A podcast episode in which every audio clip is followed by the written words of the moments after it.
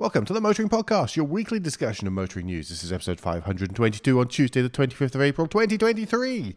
Hello, I'm Alan, uh, and I'm all alone once again this week, I'm afraid.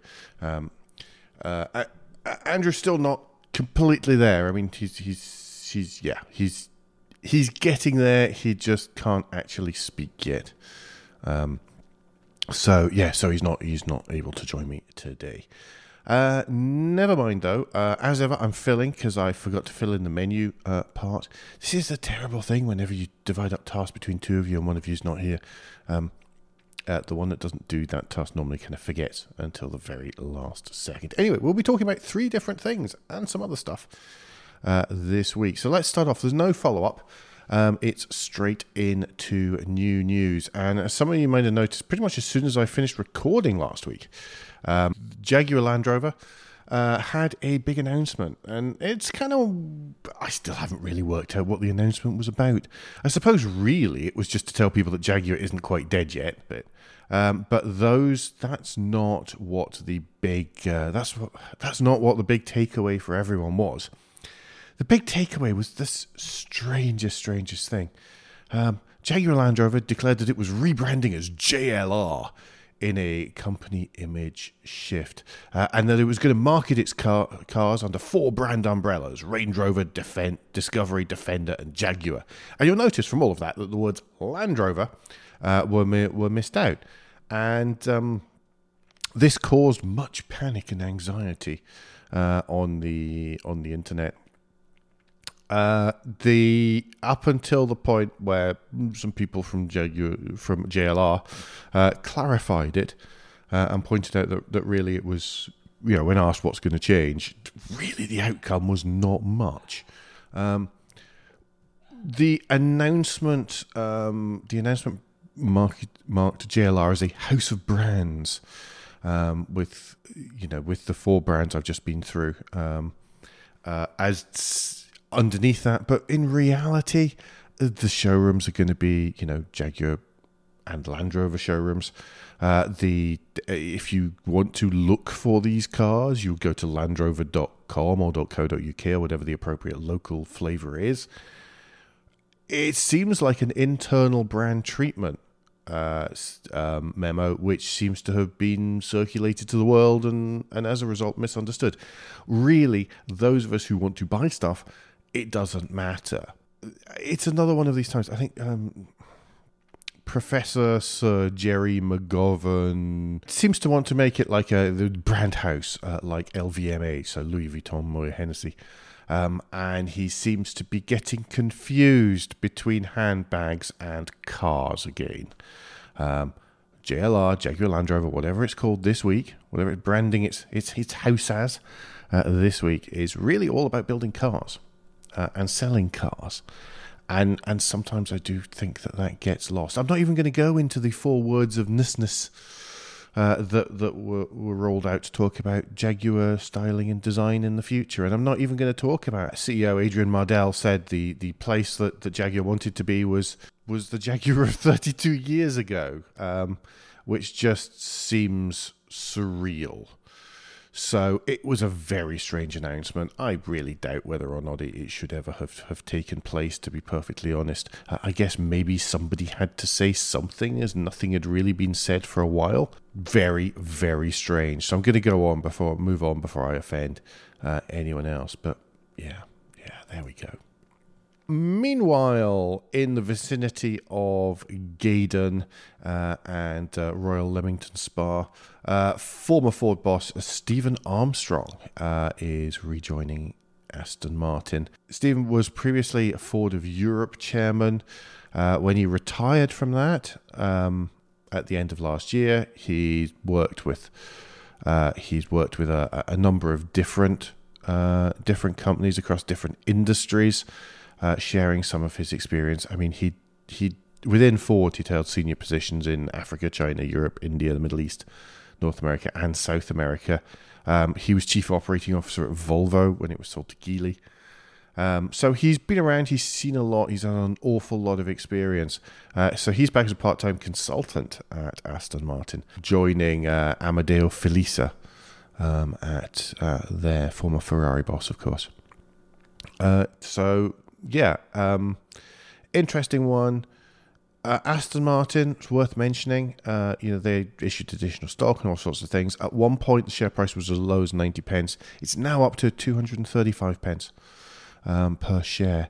So, so yes, investors seem to think that um, seem to think that the, the, the, Aston Martin has has a good future right at the minute, uh, and it's nice to. It's still not great numbers per share, um, but it's much much better than it was, and it hope and I hope that the current uh, the the current team is is is resteadying the ship. It got rocked pretty heavily for a little while there, um, but it does seem to be to be steadying out.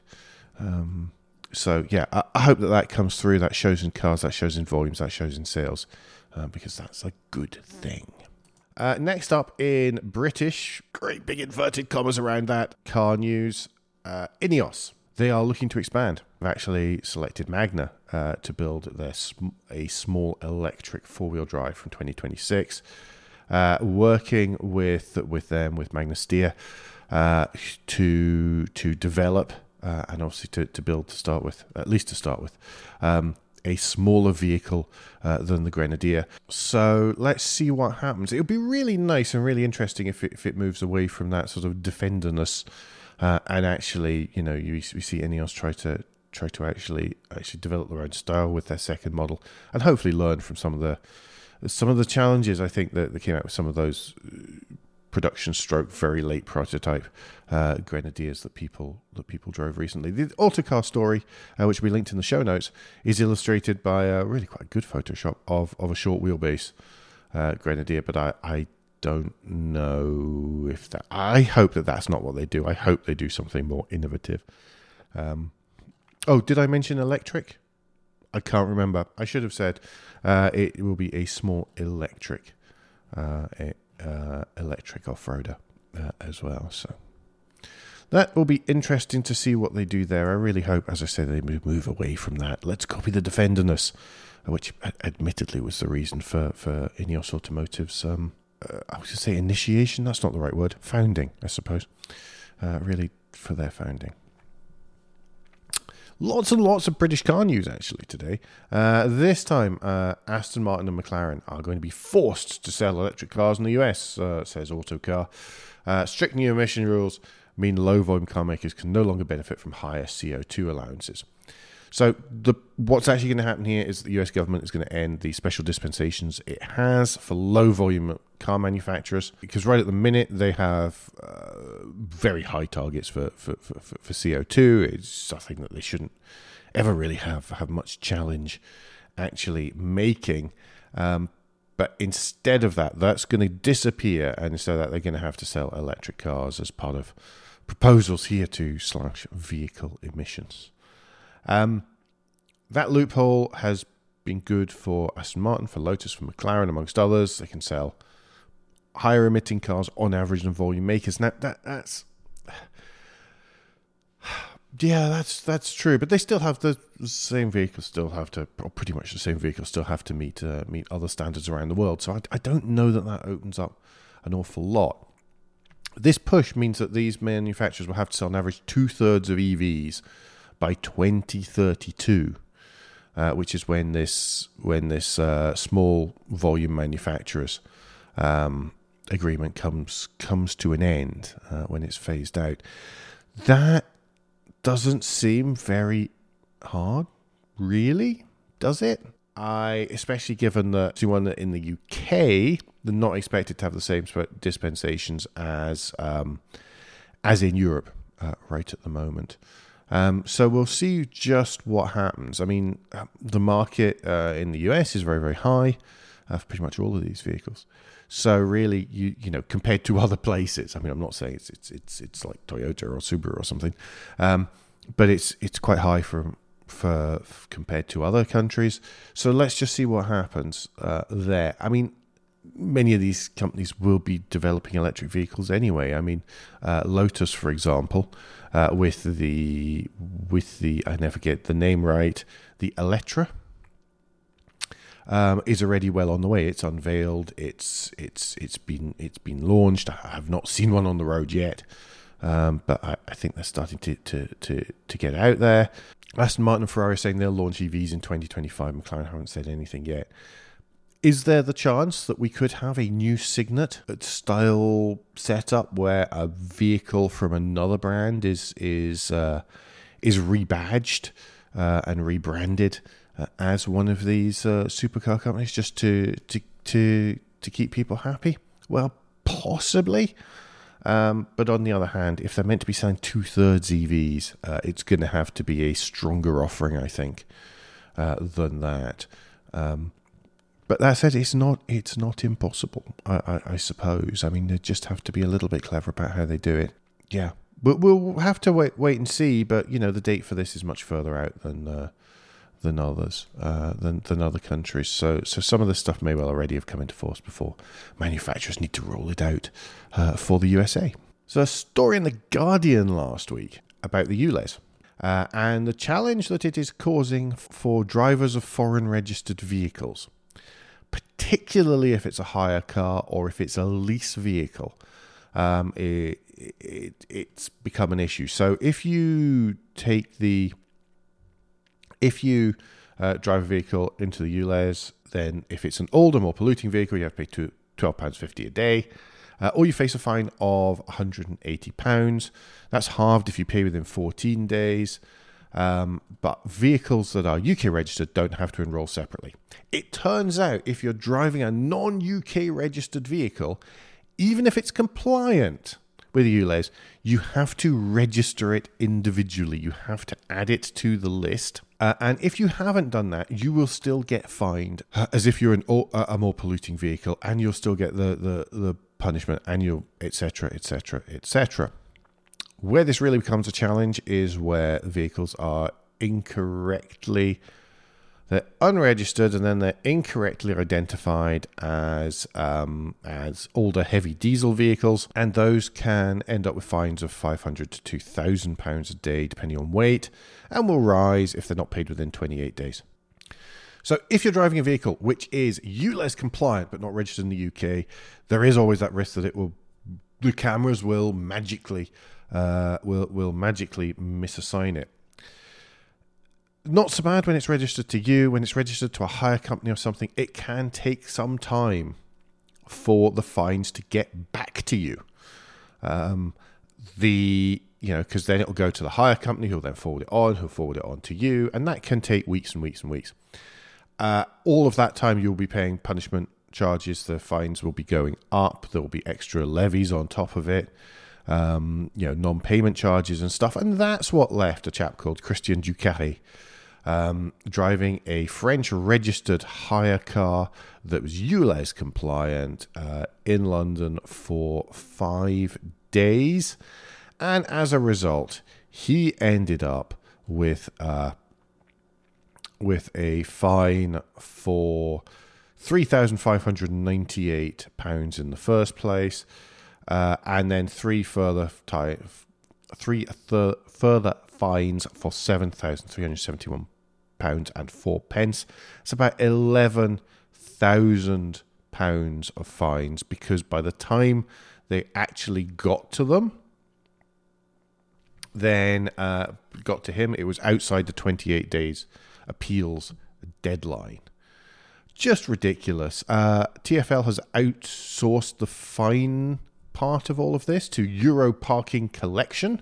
That really doesn't fill me with faith that they are they're, they're going to be a wonderfully ethical company, um, and it's been uh, sending out uh, sending out fines uh, all across uh, the EU um, for ULEZ breaches. Uh, TFL has told The Guardian, here I'm quoting, that those who could demonstrate their vehicles were compliant would have their fines cancelled, and it expected EPC to act reasonably over payments and appeals deadlines if PCNs were delayed in the post. Uh, supposedly, that's not necessarily been happening.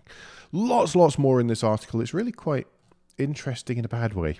But uh, we'll link to the show notes. Uh, we'll link to the article in the show notes uh, as you would expect. Curious one next. Um, this has ended up in the in the running order two weeks in a row, so I didn't kill it this week. Uh, Devon and Cornwall Police are launching drones to monitor unsafe driving. Uh, the idea is that the drone will spot unsafe drivers, or the drone operator will spot unsafe drivers, uh, and will alert a police unit to, to, to have someone intercept the person who is doing poor driving and, uh, yeah, send it to a patrol to stop that vehicle and deal with them accordingly, according to Chief Inspector Ben Asprey. Uh, supposedly, it can spot motorists from 3.7 miles away. Ah, it just seems a little bit weird, this one. Um, uh, you know, hovering drones on the off chance uh, of, of of of catching people. I don't know. I don't know if they're going to target specific specific roads, um, perhaps uh, specific times of day, maybe possibly even specific times types of vehicle. Uh, this story is a little bit on the older side. It's from 9th of April. Uh, so it said. So it said drones be focus, focused on mo- motorcycles across the Easter weekend. So I imagine that the um, I imagine that uh, popular biker roads, uh, for example, uh, will will will have may well have drones uh, drones hovering above them, um, and then they can relay that footage uh, down, and the, the the you know people who are stopped by the patrols can have the footage shown to them. Um, I'm sure that's all that will happen. Uh, let's just see. It just seems a little bit a little bit a little bit strange, to be perfectly honest. I, I, it seems an awful lot of manpower. Park up a police car, and that normally scares people into slowing down. But hey, what's the point in that when you've got something which is technological, like a drone, and is therefore better? It seems. Goodness me, I'm really channel- channeling the spirit of Andrew uh, this morning, aren't I? Uh, one last uh, story before Guilt Minute. Gloucestershire Council uh, is to start installing uh, 1,000 charging points. Now, this is a curious one because it's. Uh, it's lots of people are in favor of this. Obviously, uh, lots of people are complaining uh, about it as well. So the plan really is to get a thousand electric vehicle charging points rolled out over the next three years. Uh, going to start out with the first 30 areas, which have been revealed, and they're going to include points in Cheltenham, Gloucester, and Stroud. Uh, some residents have raised concerns about the charging points taking up too much street parking space, uh, but the idea really is that the they're being positioned so that they're convenient for people who don't have off-street parking and don't have off-street charging ability. So, yes, they are are going to do that. BBC Radio Gloucestershire spoke to residents in Cheltenham about the plans. So if we did have an electric car, the points would not work for us in family life because the points would not be near enough to our house, a mother said. And another resident said, I think we need electric charging points. I'm happy to see a couple, but think having four and taking out what's currently six or seven spaces is going to be an issue. One or two per street or area would be much better. I think what's interesting here is that actually, I imagine that by trying to put in more of them, then that does two two effects. One is you're future proofing to an extent, and the other one is by the fact that they're there, they should attract. Yeah, it is a little bit chicken and egg. They should hopefully attract people to say, well, actually, I could have an EV. Um, it works. I can charge it uh, in the street. Currently, the plans are as follows: Cheltenham is going to get 40 char- charges spread across some ro- three roads. Gloucester 20 chargers around the centre of the town, I believe. Stroud's going to get 16. Forest of, of Dean is going to get 16 in Cinderford and Newent.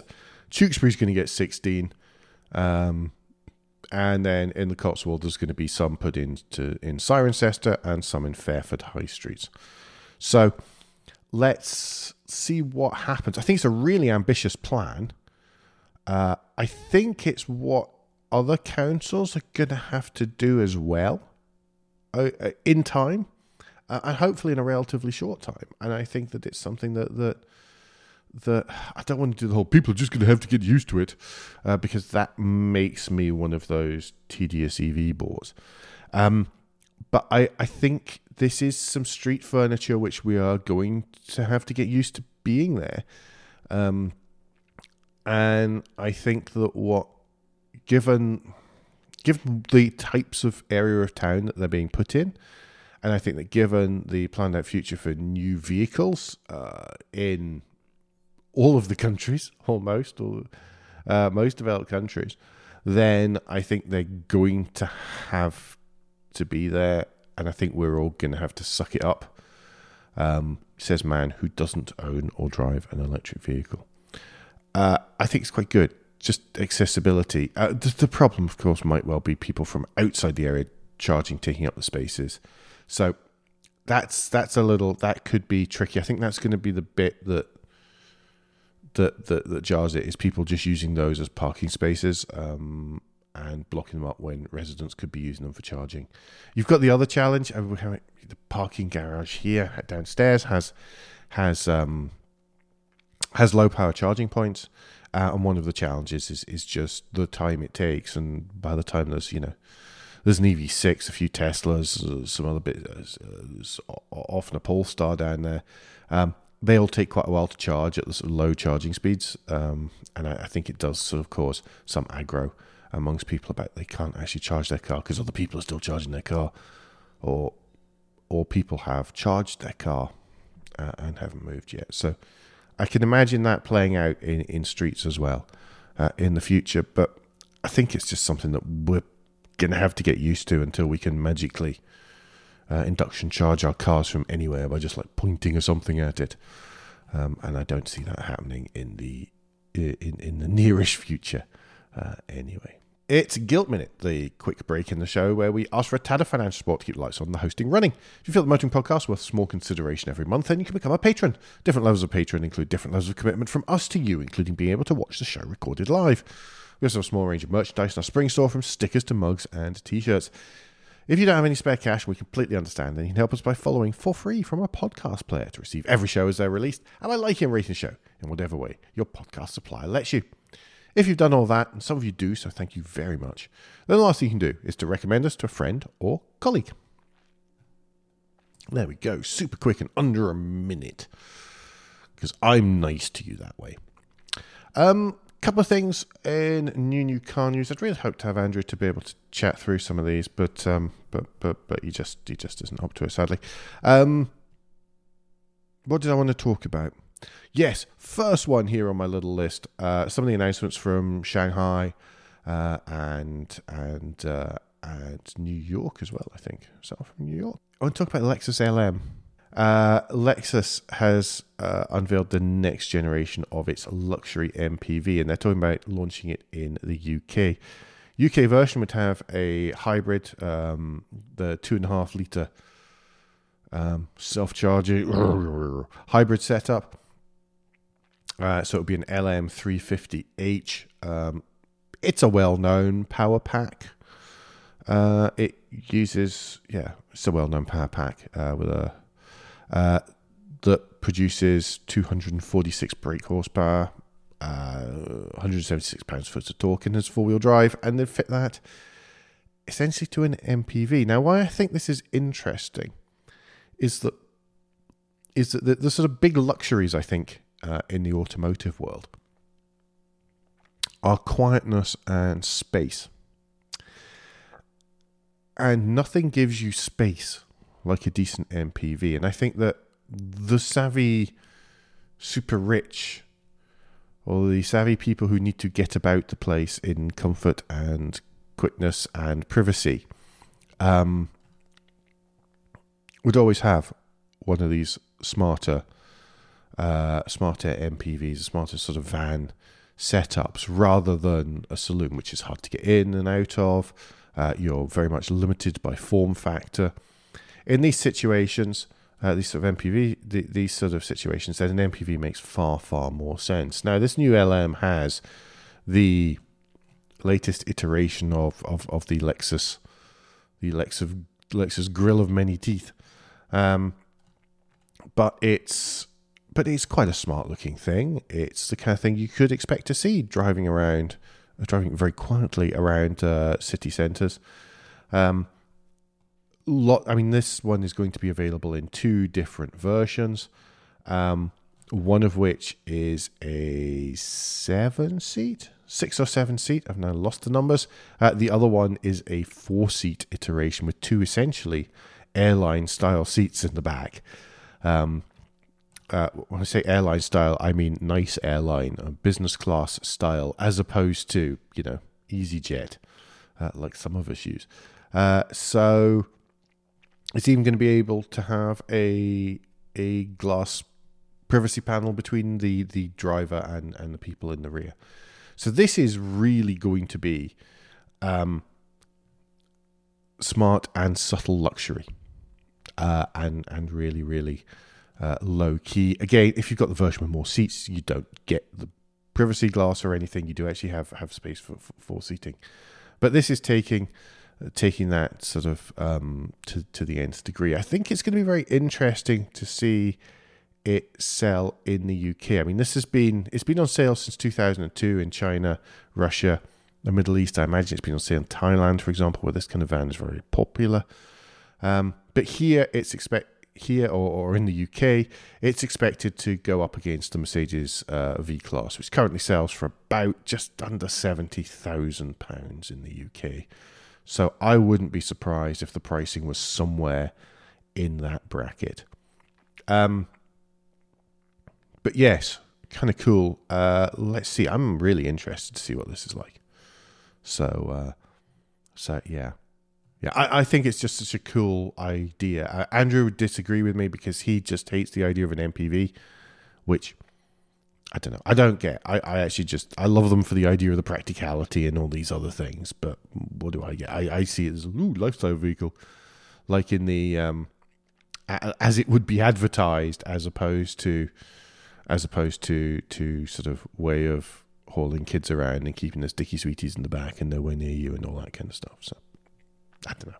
I don't see it as giving up like some people do. Um, what else? New Polestar 4. Again, people chatting about this one because it has no rear window um, to make it safer. Uh, the idea being, the Polestar 4 has a bit of a sort of SUV coupe type line, but it without actually looking too tall in the side.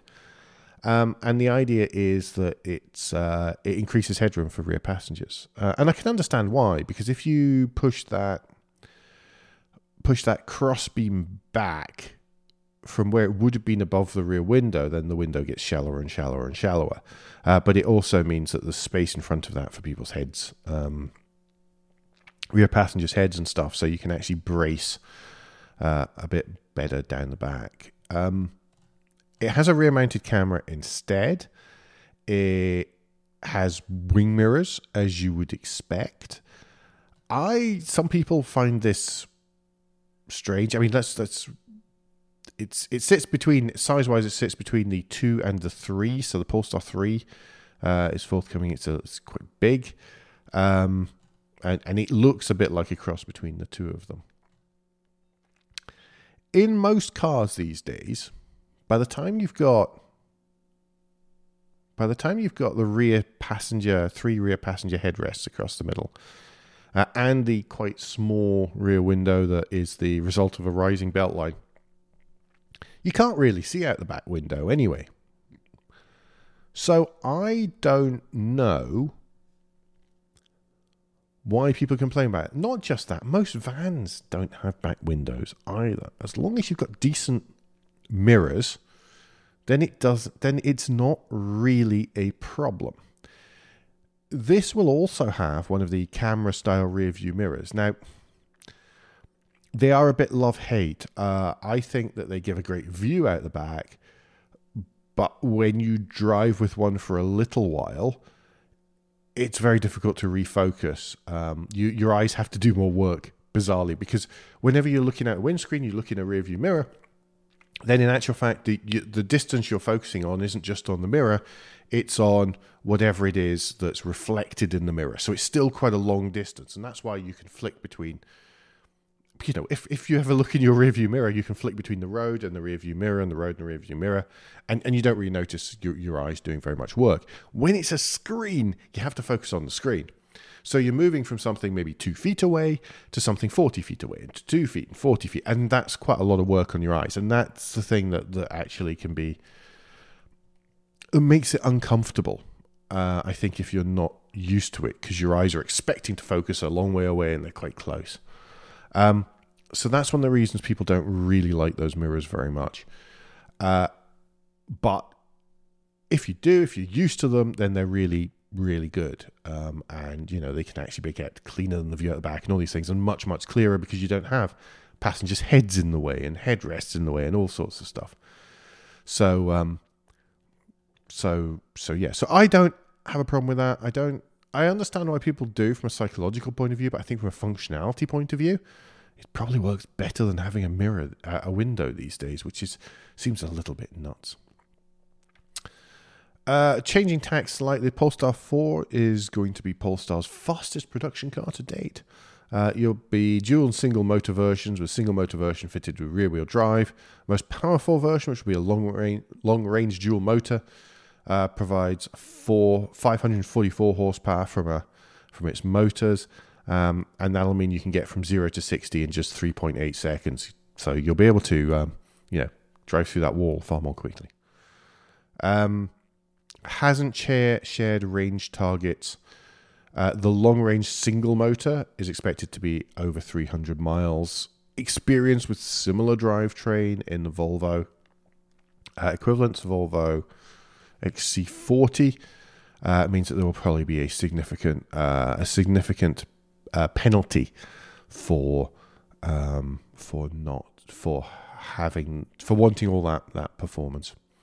Um, aim is that production will be started this year. Plans to commence production in China in November, and then launch in the US in 2024 with a target price of around sixty thousand dollars, which isn't too bad. Uh, so let's move into points of interest now. A uh, couple of stories this week. Uh, lunchtime read um, is is a cracker. It's from the Autopian. Uh, it's by Adrian Clarke, who's an automotive designer, and they are, and he's talking about the Mini, right from Issigonis uh, Mini right the way through, uh, and the evolution to the current, only just kind of revealed after some people saw some spy shots uh, version with its its funny rear lights. Really interesting read. Uh, we know that people are interested in automotive design. Uh, I know that I am, so hence one of the reasons we're including it. Um, and just yes, uh, and he says that as as as an owner of of of minis of a number of different generations.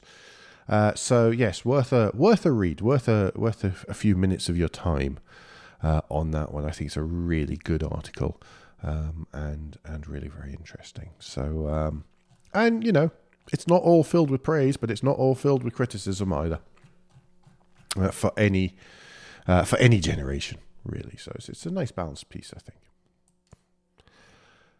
Uh, a list of the week this week is uh, an Anthony Ingram one uh, from Hagerty as ever. Uh, they seem to be the home of good lists right at the minute. Uh, and it's 12 classic beach cars that make every day a holiday. Uh, obviously, there's a list of 12. They're very cool. Um, I guess I should choose one. There's lots I hadn't heard of.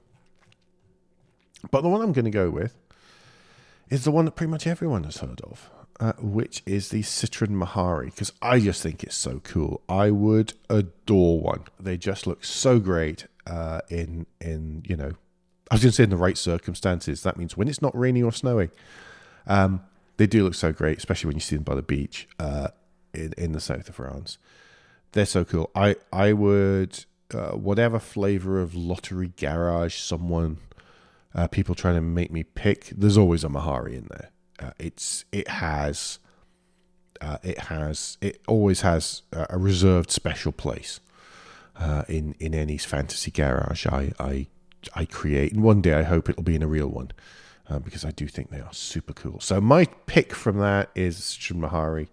Loads of others you could choose. Um, very cool, great list, nice one, uh, and we're worth six minutes of your time.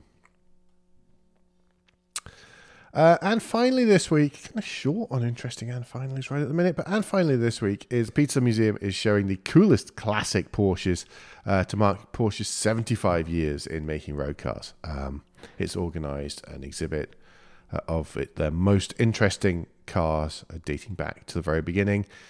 Have a read.